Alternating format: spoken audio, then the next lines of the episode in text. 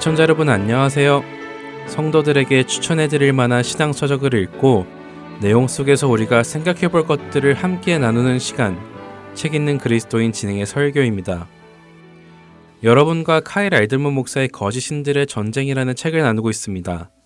카일 목사님은 자신의 책에서 신들을 크게 세 가지로 분류했고 그 세 가지 신이라는 카테고리 안에 속한 신들을 소개하고 있다고 말씀드렸습니다. 첫 번째 신은 쾌락의 신으로 그 안에는 음식의 신, 섹스의 신, 그리고 오락의 신이 있었죠. 두 번째 신은 힘의 신으로 그 안에는 성공의 신, 돈의 신, 그리고 성취의 신이 있었습니다.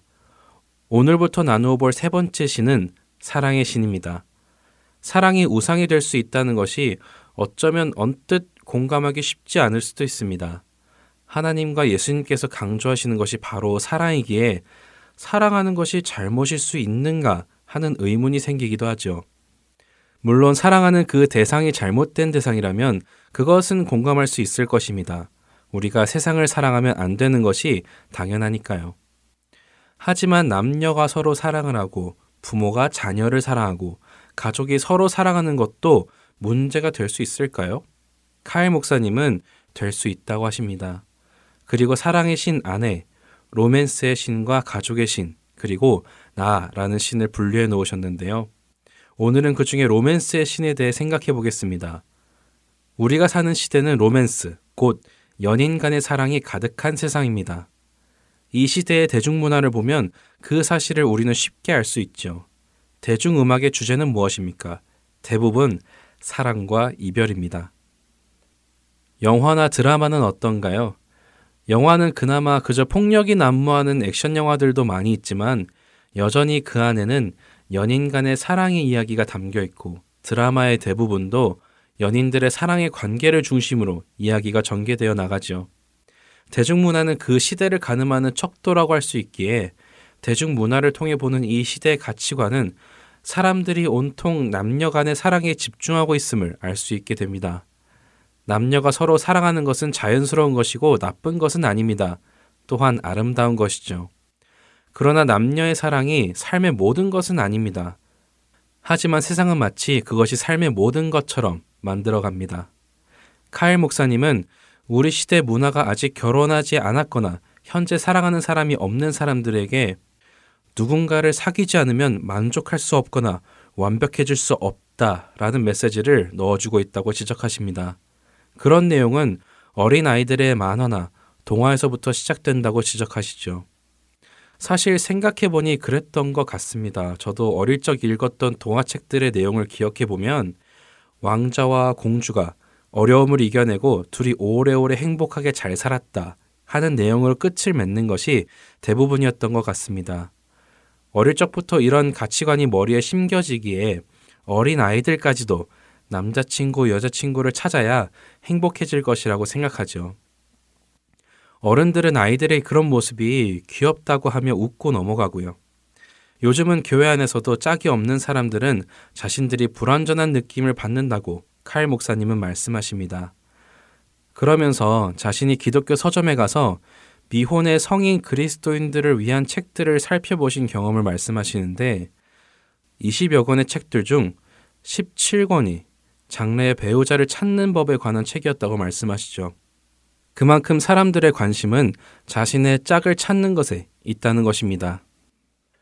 다시 말씀드리지만 남녀의 사랑은 자연스러운 것이고 나쁜 것이 아닙니다. 하지만 그것이 삶의 전부인 것은 아니라는 것이고 그것을 삶의 전부로 두기 시작할 때 우리는 잘못된 방향으로 가게 된다는 사실을 말씀드리려는 것입니다. 카일 목사님은 요즘 젊은 사람들 사이에 유행하는 말 하나를 소개하시는데요. 바로 멋진 사람을 만나고 싶으면 당신이 먼저 멋진 사람이 되어라 라는 말입니다. 많은 카운슬러들이나 동기부여를 주는 연설가들이 사용하는 말입니다. 좋은 사람을 만나기만을 기대하지 말고 먼저 좋은 사람이 되어라 라고 사람들에게 동기를 부여합니다. 그리고 그런 말을 듣는 사람들은 고개를 끄덕이며 그래, 내가 나는 변하지 않고 좋은 사람을 만나려고 욕심만 부렸구나 하며 좋은 반응을 보이기도 합니다. 하지만 카일 목사님은 이런 말 속에는 당신이 아직 짝이 없다면 당신에게 무언가 잘못된 것이 있는 것이 틀림없다 라는 의미가 숨어 있는 무서운 말이라고 경고하십니다. 현재 내가 짝이 없다는 것이 결코 내가 잘못된 것이라는 말이 아닌데도 말입니다. 이런 생각을 하기 시작하면 그 사람은 자기 자신이 늘 부족한 사람이라고 생각하게 되고 어떻게든 짝을 만들어야 한다는 강박에 빠지게 됩니다. 칼 목사님은 이러한 남녀의 로맨스 사랑이 사회 문화 중심에 자리 잡게 된 것은 중세 시대 이후라고 말씀하십니다. 중세 시대 이전에도 분명 남녀 간의 사랑이 있었지만 그것이 삶의 모든 것은 아니었죠. 하지만 중세 시대의 음유 시인들이 한 남자와 한 여자의 사랑에 대한 로맨스 개념을 대중들에게 보급했고 이것은 곧 인생의 중대목적인 감정적인, 극적인, 열정적인, 낭만적인 사랑을 추구하는 것으로 믿게 만들었다고 하십니다. 칼 목사님은 로맨스에 대해 이렇게 말씀하십니다. 로맨스는 좋은 것이다.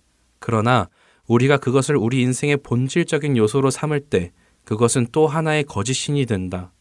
우리는 낭만적인 사랑을 인생의 소망으로 삼을 때 그리고 그것을 얻기 위해 우리 삶에 너무나 많은 것들을 희생할 때 혹시 우리가 하나님께 드려야 할 자리를 하나님께서 주신 그 아름다운 선물에게 주고 있는 것은 아닌지 진지하게 숙고해야 한다.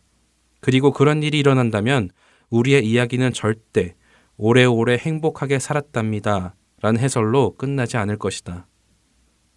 어쩌면 우리는 칼 목사님의 이런 말씀이 너무하다 싶을지도 모릅니다.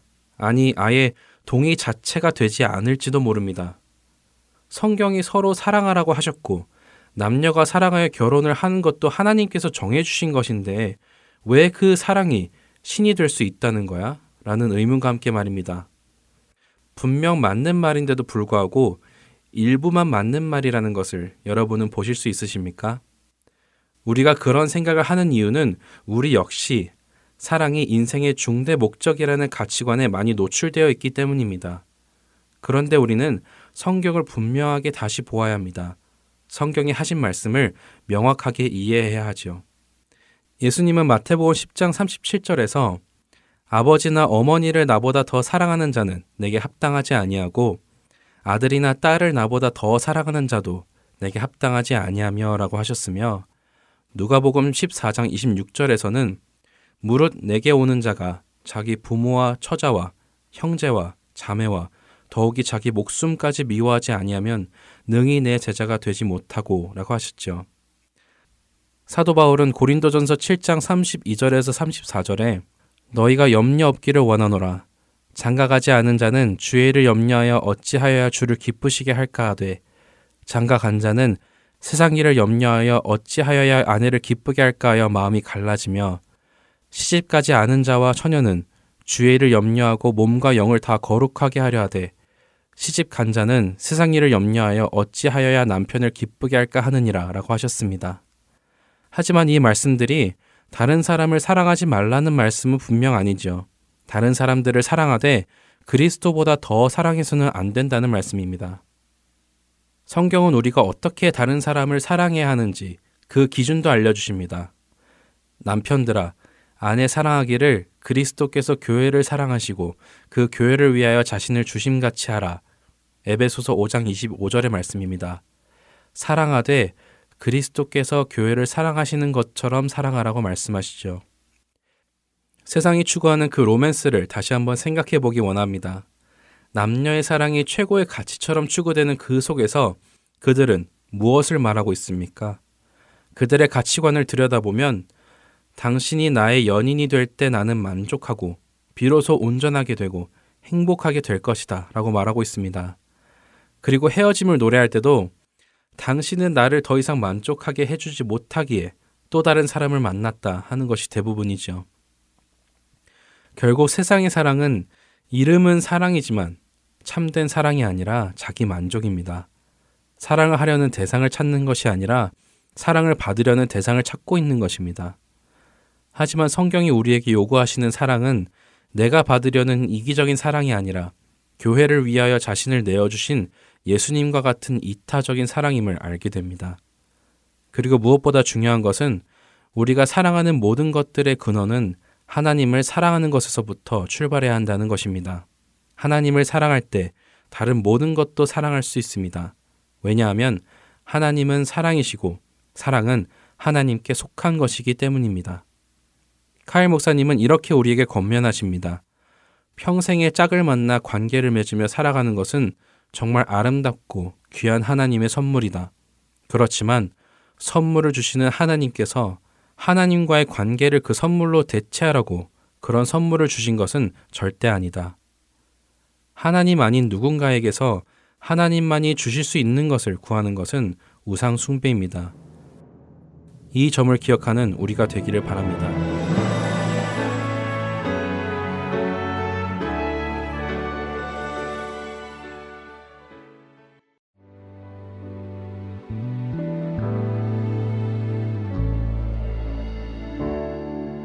주님 손에 맡겨드리리.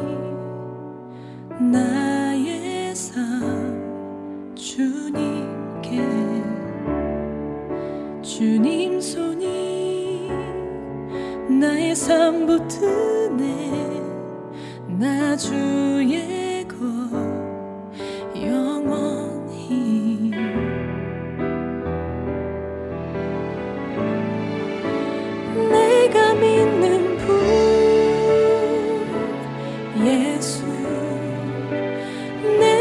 속한 분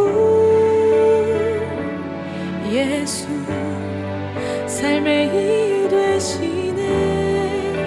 내 노래 되시네. 전심